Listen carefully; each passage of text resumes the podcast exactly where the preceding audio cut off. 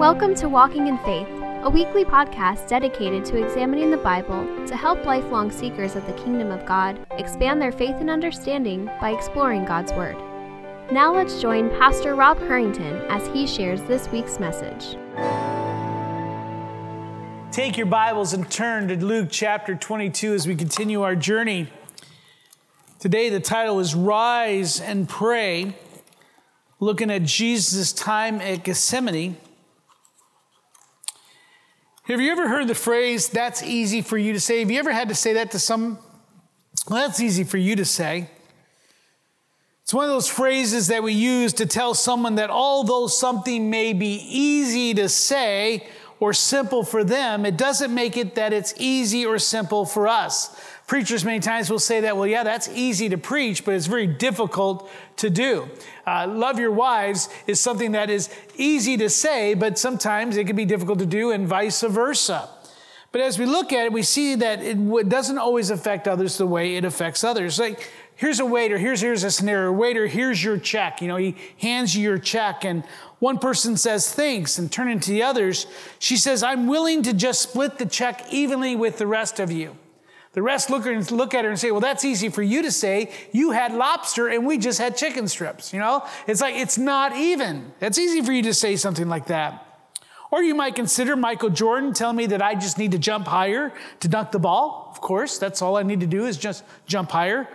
Or someone like who has a job, who is gainfully employed in a time when it's very difficult, sells, oh, you just need to go and find a job and life will be fine. I mean, that's easy to say, but it's not always easy to do. It can be very difficult.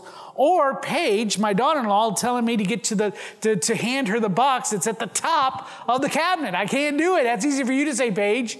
And there have been many times that I have to admit that Paige has been over and I say, can you please reach that box? It's also a retort used when someone gives advice and preaches about doing something despite never really having done it themselves. You know, speech is easy. Advice is easy. Following through is the most difficult part. Today, I can almost hear the disciples use this phrase in responding to Jesus when he tells them to rise up and pray. Would you just pray with me for another hour? That's easy for you to say. You do this all the time. We believe you're the Christ. We believe you're supernatural. Now, Jesus has been warning his disciples of the difficult times ahead as the cosmic battle between God and Satan continues. Though Satan has demanded and desires to thwart the ministry of Jesus, he is helpless as nothing can prevent or hinder the plan of redemption. That's where we find ourselves this morning. Now, as we come to Luke chapter 22, verses 39, we are now in the last 3 hours or so of Jesus' betrayal, his trial, and his crucifixion. Jesus had been preparing his disciples for these events for some time. At least 3 times he has warned them that he is going to be betrayed and given up and killed. The severity of his suffering, of what he's going to have to endure, is weighing Jesus down. He understands and accepts his role in God's plan, the plan of redemption. Yet the humanity of Jesus is going to be in full display in this passage as he prays for strength. So with that, join with me in Luke chapter 22, verse 39, as we read through verse 46. And Jesus came out and went, as was his custom, to the Mount of Olives. And the disciples followed him. And when he came to the place, he said to them, pray that you may not enter into temptation. You may want to underline that. That's very important. And he withdrew from them about a stone's throw and knelt down and prayed, saying, Father, if you are willing, remove this cup from me. Nevertheless, not my will, but yours be done. And there appeared in verse 43 to him an angel from heaven, strengthening him. And being in agony, he prayed more earnestly, and his sweat became like great drops of blood falling down to the ground. You could see the immense suffering and sorrow he's having here. Verse 45, and when he rose from the prayer, he came to the disciples and found them sleeping for sorrow. And he said to them, Why are you sleeping? Rise and pray that you may not enter into temptation. So, Father, we're going to tackle a familiar portion of Scripture this morning. We're going to consider not only the humanity of Christ and the sorrow, but also this exhortation, this encouragement, this command to rise up and pray that we may not enter in temptation.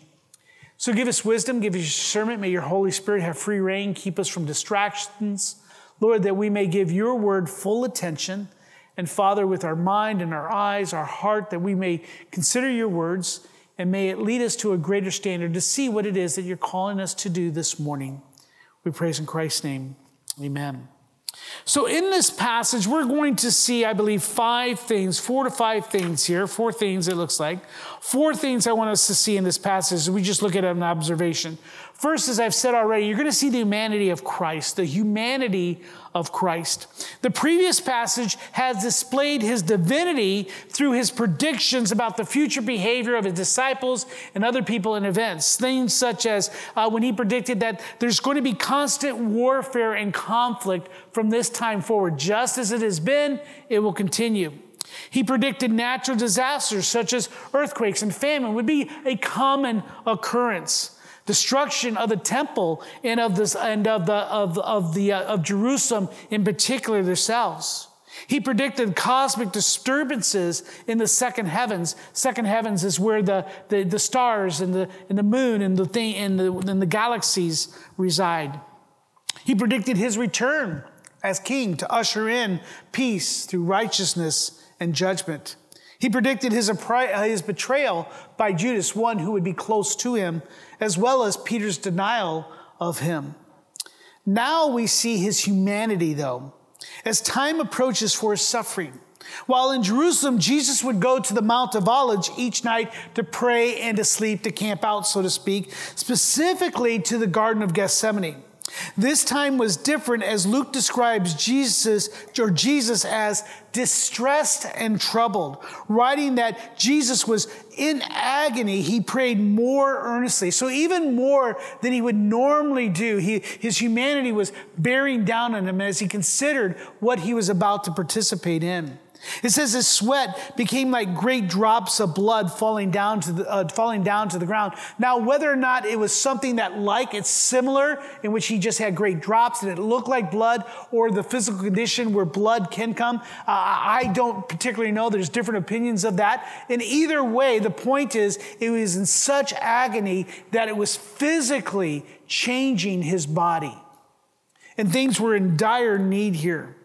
From the beginning of his life on earth, Jesus was in danger and endured suffering. Consider just some of the sufferings of Christ before this time. Jesus' own family initially rejected his teaching, mocking and ridiculing him. Some claim, not his family, but some claim that he was illegitimate, born out of wedlock, as he was not the son of Joseph. The religious leaders were jealous, accusing him of being demon-possessed, one of the worst things that you could call someone. His hometown of Nazareth was enraged by his claims to be the Messiah and sought to throw him off a cliff, his own hometown. The religious leaders continued to oppose his ministry bit by bit, as well as the demons, and spreading lies and seeking ways to accuse him. So all of this he has endured all of his lifetime, not just the 3 years of his ministry, but his whole life. He had been put under a microscope. Probably the source of gossip for many. Look at Jesus. Do you know that his dad is not really Joseph? Look at them. He's different. He always does things right. There's nothing worse than someone who's a goody two-shoes, right? Just using that phrase in an idiom way, just in a colloquial way, in which someone who does good is always someone that we always want to pick on. But if those things were not enough, Jesus knew what awaited him in a very few short hours. He would be betrayed by a close friend and disciple. He would be arrested and tortured for a crime he did not commit. He was deprived of sleep, denied food and water. He was beaten, mocked, and carted back and forth between illegal trials. He would be abandoned by his followers, with one actually denouncing him. I know not the man. The flogging he would experience was so brutal that it tore away flesh and muscle, likely exposing bone and internal organs. He would be mocked and spit upon, as well as struck with a fist, while a crown of thorns would be pressed down into his head. He would be crucified as a criminal, naked, enduring much physical pain. Jesus knew his only recourse in facing that was prayer. That would be his source of strength. He is not relying on his divinity at this moment. He is allowing the full 100% of his humanity endure these things. So Jesus advised his closest disciples to pray that you might not enter in temptation. Many have called this the second temptation of Christ, and it would be true. Take this from me, but not my will, but yours be done. There's a sense he's saying, does this really have to happen? Is this the way you truly have ordained it? Is this what you truly want? So he goes to prayer for strength.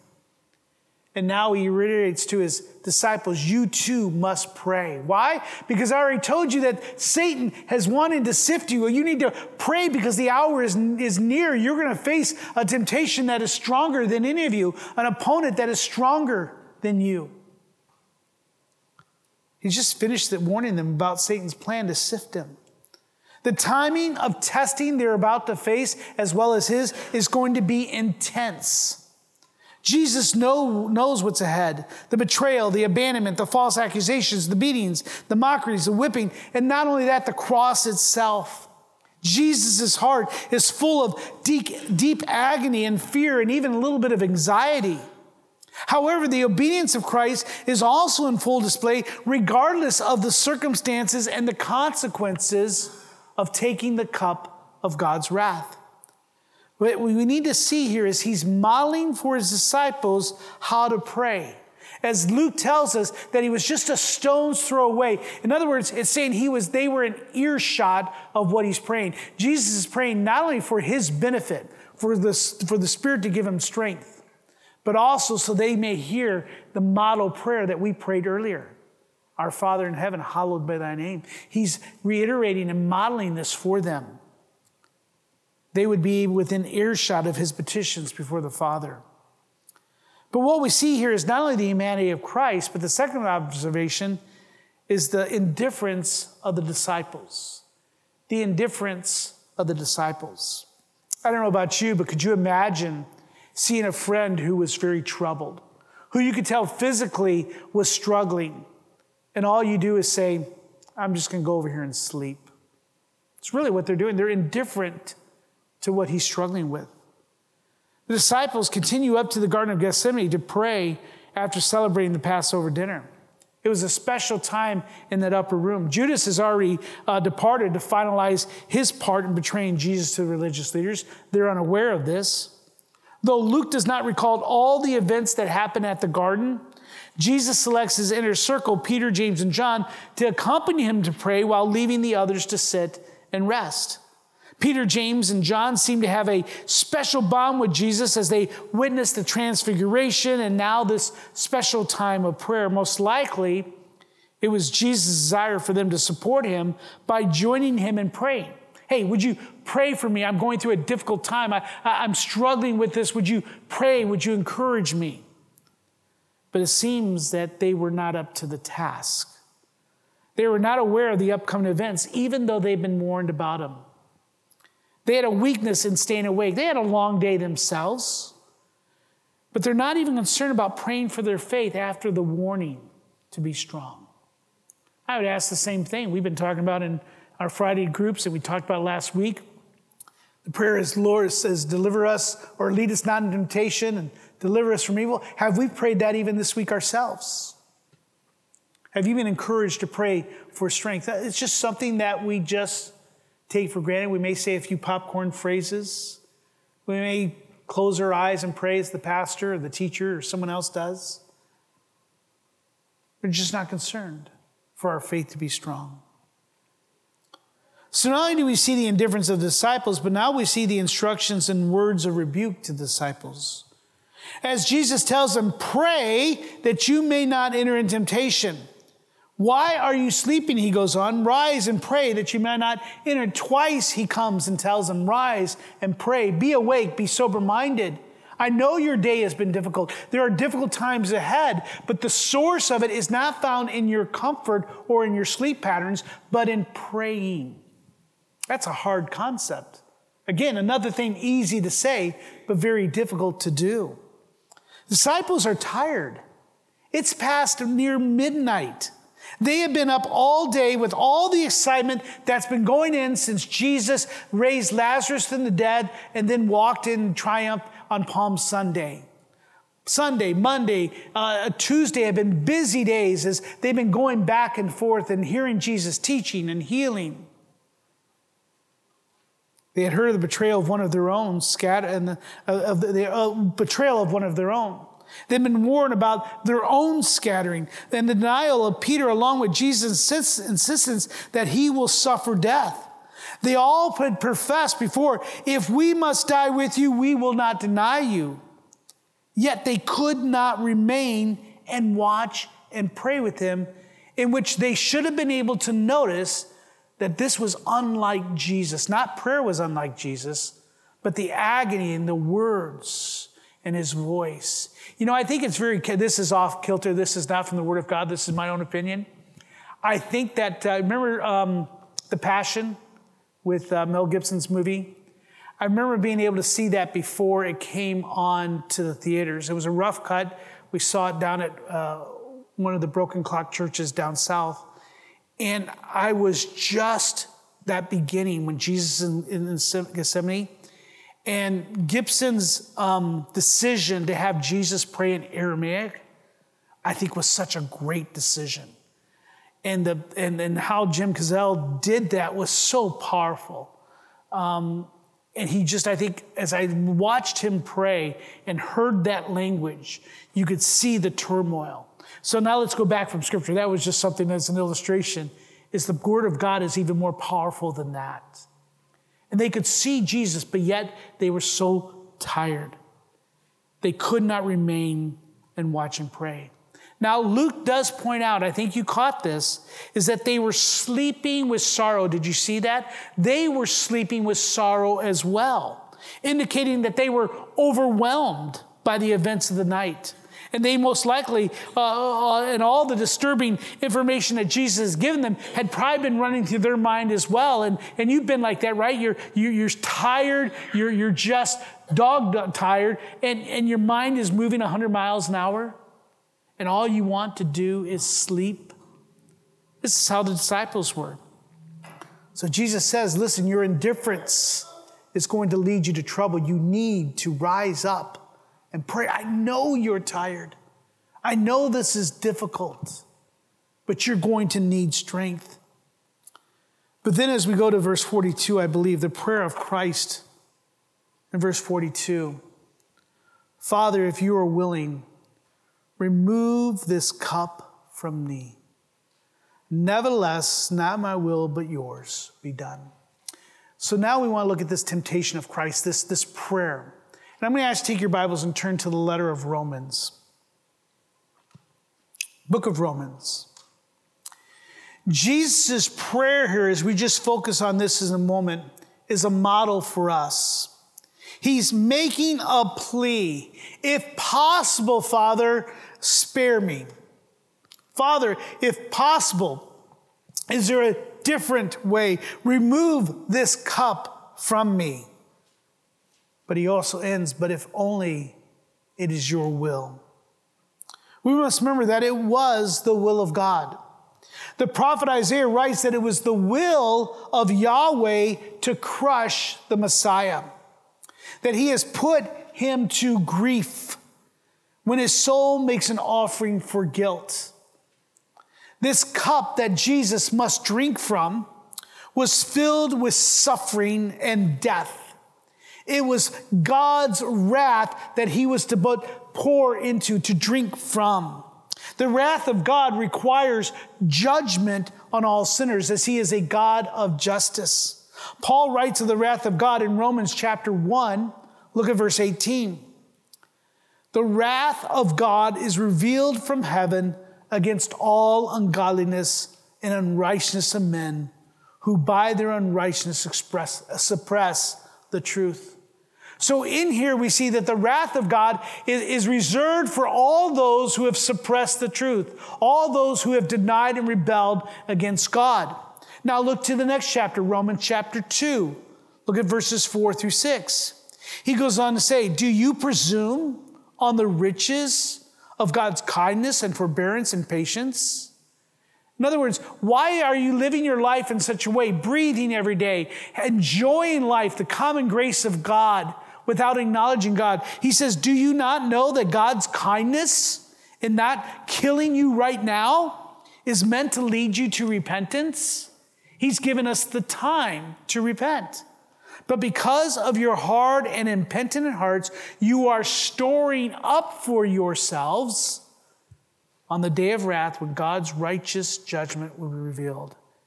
And he will render to each one according to his work. This is the wrath of God. This is the cup that Jesus is about to drink. The sins of all of God's children. Our rebellion, our hostility, our own desires, past, present, and future. Jesus is going to imbibe the very wrath of God. One may ask, why me?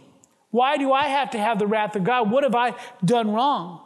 Well, in Romans 3, we read this passage here on the monitor, I believe, is that none is righteous. There's no, not one. No one understands. No one seeks for God. All have turned aside. Together they have become worthless. No one does good, not everyone. I think we're getting the point here, right? But again, goes on to say, there is no fear of God before their eyes, for all have sinned and fall short of the glory of God. And so they are due the wrath of God. Jesus models the prayer taught to disciples when he cries, not my will, but your wills be done. We need to recognize this, that Jesus is ready to receive to himself that which belongs to another. As I said last week, the innocent for the guilty. Jesus models the prayer taught to disciples when he cries out, not my will, but yours done. As Paul points out to the church of Philippi, again on the monitor, I believe, that being found in human form, that Jesus humbled himself by becoming obedient to the point of death, even on the death of the cross. How many of you would drink a cup of poison if you knew that it was poison? How many of you would drink a cup of water if you knew that it was filled with bacteria that can harm you, or food that was diseased? None of us would. Not willingly, not knowingly. But Jesus is ready to take this cup of wrath, knowing exactly what it's going to bring. Now, I gave you all the list of all the things that are about to face Jesus. And again, these things are easy to say, but very difficult for us to experience. The closest that you and I can experience anything that Jesus went through is watching a movie like The Passion. And I believe many of you, if you've ever seen that, you're appalled by what you hear. But again, it's easy to say, it's hard to experience. So we can't even imagine the physical torture that Jesus went through. But not only that, it was the wrath of God. As Jesus cried out, my God, why have you forsaken me? Sun went dark for 3 hours as the very wrath of God was poured on him. Not the wrath of man, but the primary cause of all things is God's wrath was poured out on Christ. Again, easy to say, hard to really fathom. And to be honest, I read it, but we will never be in a situation where we can understand exactly what Jesus went through. But even in this moment of intense agony, before the events are about to happen, Jesus still humbles himself and says, your will be done. Willingly and obediently, he faced that which was deserved by me. The prophet Isaiah declared centuries before the Messiah that he would be despised and rejected by men. He would be a man of sorrows, acquainted with grief. He'd be one in which men would hide their face. He was despised and not esteemed. He bore our griefs, he carried our sorrows, yet we esteemed him stricken, smitten by God, and afflicted. He was wounded for our transgressions, he was crushed for our iniquities, and upon him was the chastisement that brought us peace, and with his stripes we were healed. Like many of us, the disciples just wanted to forget all of the troubling news. They consider these warnings of Jesus and just say, we don't know what to do with it. We don't understand. And that's normal. People cope in many different ways with our struggles, with our sufferings, with pain. We might use medicine, prescription drugs. We might just use illegal drugs, alcohol, pleasure experiments, and even sleep to deal with the pressures of life when it gets us down. We just try to cope. We just want to forget. We just want to be numb. However, Jesus shows us a better way of how we're to handle these difficult times. And that's obedience through prayer. Obedience through prayer. Turn again to Romans, I think, if you're still there. This time I'd like for you to turn to chapter 5 of Romans. Because what we see is Jesus is teaching is that you and I need to be obedient through prayer. Is that Jesus' obedience provided and secured God's forgiveness and favor. Because he was obedient through prayer, you and I find forgiveness. His death was the sacrificial, wrath-averting Passover lamb. Look at Romans chapter 5, look at verse 9. Since therefore we have now been justified by his blood, much more shall we be saved by him from the wrath of God. Why? Because Jesus drank from the cup that was reserved for us. Look at verse 10. For while we were enemies of God, we were reconciled to God by the death of his son. Much more now that we are reconciled shall we be saved by his life. Obedience through prayer. Romans 5, look at verse 18. Therefore, as one trespass led to condemnation for all men, speaking of Adam, so one act of righteousness leads to justification and life for all men. We spoke of this last week, Jesus.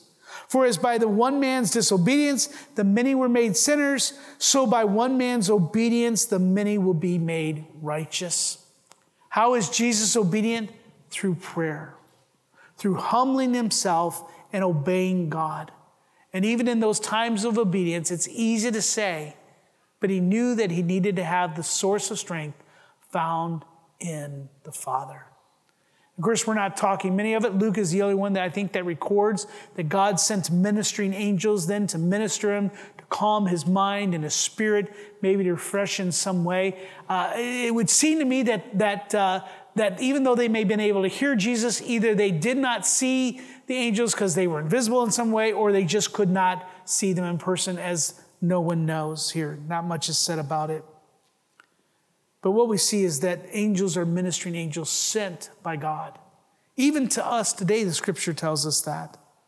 The writer of Hebrews informs us that Jesus did find joy in his suffering, in drinking fully of that cup, when he wrote, for who the joy that was set before him endured the cross. See, as he looked at this cup of wrath, he was finally able, through his prayer and the ministering of the Father by the angels, is that he was able to drink it only because he realized what was past that. And as we talked about in our adult core class this morning, Romans 8, I don't think, are you there? Or you're in Romans 5? Look at Romans 8, verse 28. Romans 8, 28. The scripture tells us, and we know that for all who love God, all things work together for good, for those who are called according to his purpose.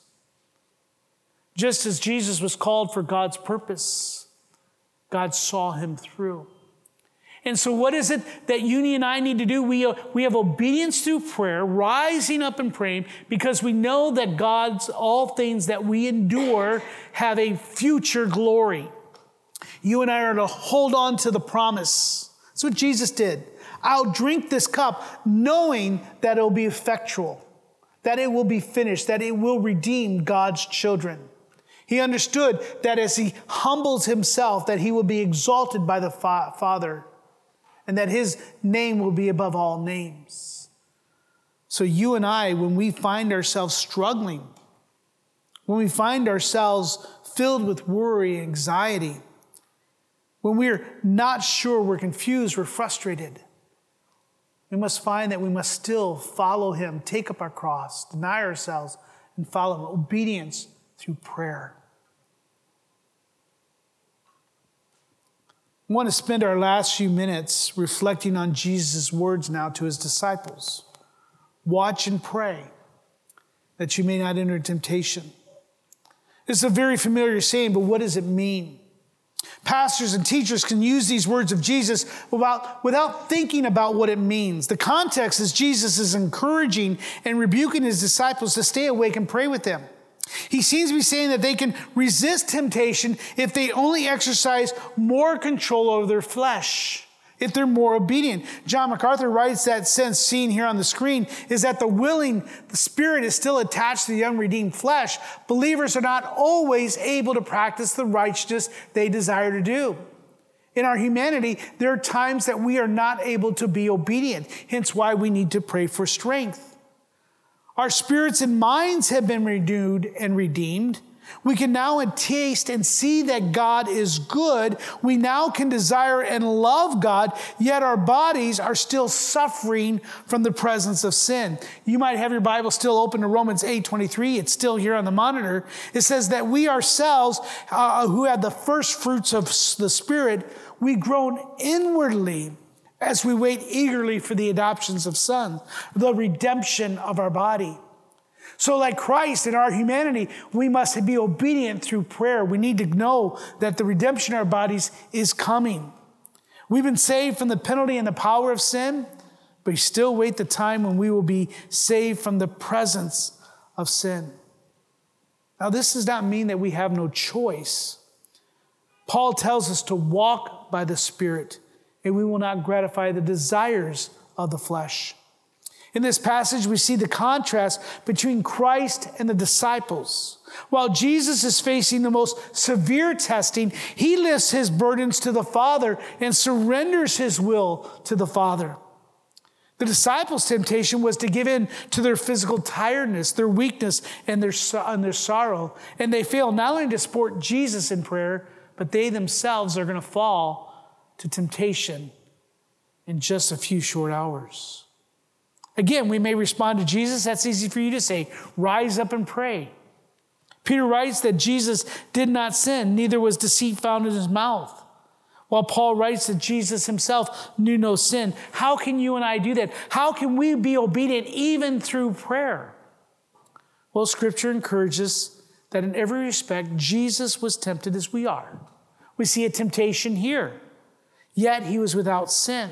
John Piper, in his book, Why Jesus Came to Die, I think we have this on here. He says, on the way to the cross for 30 years, Christ was tempted like every human is tempted. True, he never sinned. But wise people have pointed out that this means his temptations were stronger than ours, not weaker. If a person gives in to temptation, it never reaches its fullest and longest assault. I've used the illustration, of lifting weights. It's the one who they release it very quickly. They may redo it for a short time, but not for the fullest and longest assault.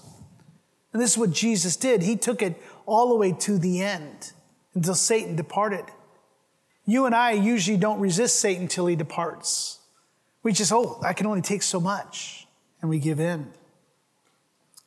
Speaking of this passage, going back to Luke 22, this passage today is traditionally used to teach the vigilance in prayer in the face of temptation.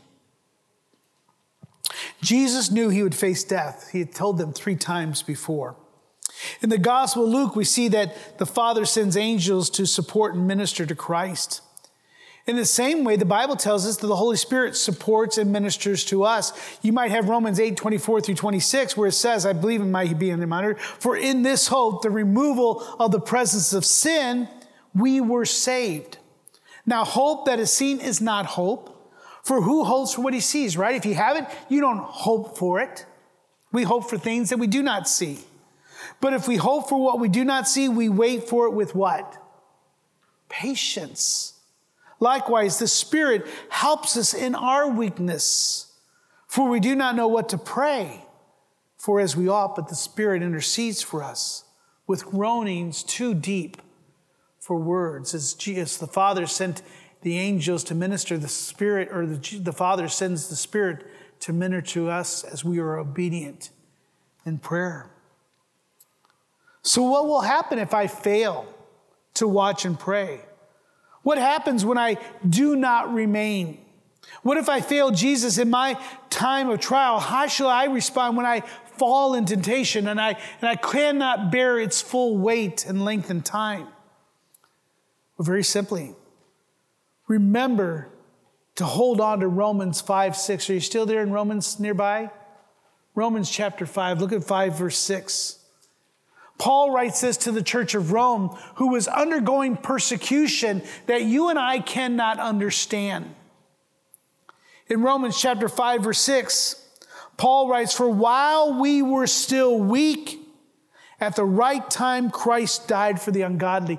Even though the disciples refused to rise up and pray, even though they failed, they denounced, they scattered, they left Christ, he still died for them. And then we see the words of encouragement in 1 John 1:9. If we confess our sins, he is faithful and just to forgive us our sins and to cleanse us from all our transgressions. So again, we can go to Matthew chapter 6 once again and go back to the Lord's Prayer. Forgive us our debts as we forgive those who are debts against us. Thomas Schreiner, who we've been indebted throughout this series, says Hudson Taylor was known for his prayer life. And he was used mightily by God because he depended on God for strength and perseverance. And we may feel at times as if we're doing nothing when we pray. It's just words. But prayer reveals whether we are trusting in the Lord or ourselves.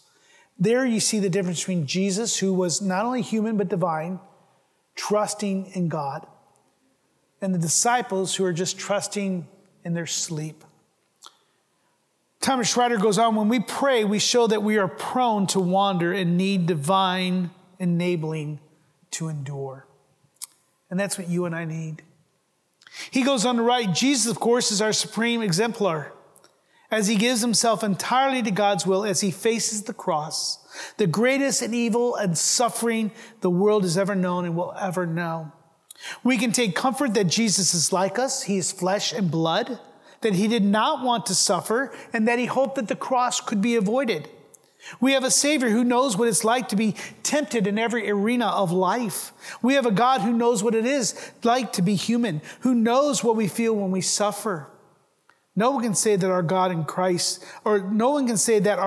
Jesus Christ does not know what it's like to suffer, that he does not know what we are experiencing. Jesus, as the Son of God, has suffered, I would tell you, more than all of us. Dr. Schreiner goes on to write, we see from these verses that disciples are sleeping because their hearts are filled with grief. Sometimes when a spiritual battle rages, we are filled with sadness and despair. And I would add frustration. We would add almost with, I just give up. But going back to Dr. Schreiner, he says, we withdraw from life and sleep instead to avoid life's pain. We'll do anything to avoid pain. Sometimes what we need above all is sleep. We should not apply this text simplistically, though, he warns. At the same time, Jesus reminds disciples that sleep and withdrawal are not the pathway to victory. We must depend upon God to help us in our hour of need, realizing that we can make it only by his power, not our own. Obedience through prayer. John Owen warns, if we do not abide in prayer, we will abide in temptation. Many of you may be struggling with the temptation. You wonder, why can I get rid of this? Why do my mind keep going to this? Why do I keep struggling, suffering from the same thing? The reason very well could be is you're not abiding in prayer. You're not obeying in prayer. So let us pray and rise, understand the importance of praying during temptation and testing. Let us rejoice in the obedience of Christ to the Father amid extreme personal struggle and sacrifice, his willingness to drink the cup, the suffering. But also let us pray as Matthew 6:13 says, lead us not into temptation, but deliver us from evil. We will face temptation in this life. Suffering is part of the Christian experience, but we must rise up and pray that we may not fall into temptation. Paul gives us this word, and I'd like to read to you once again as we close with this, is why should we rise up and pray? Paul writes, let not anyone think that when he stands, or let anyone who thinks he stands take heed lest he fall. No temptation is overtaken you that is not common to man. God is faithful, and he will not let you be tempted beyond your ability.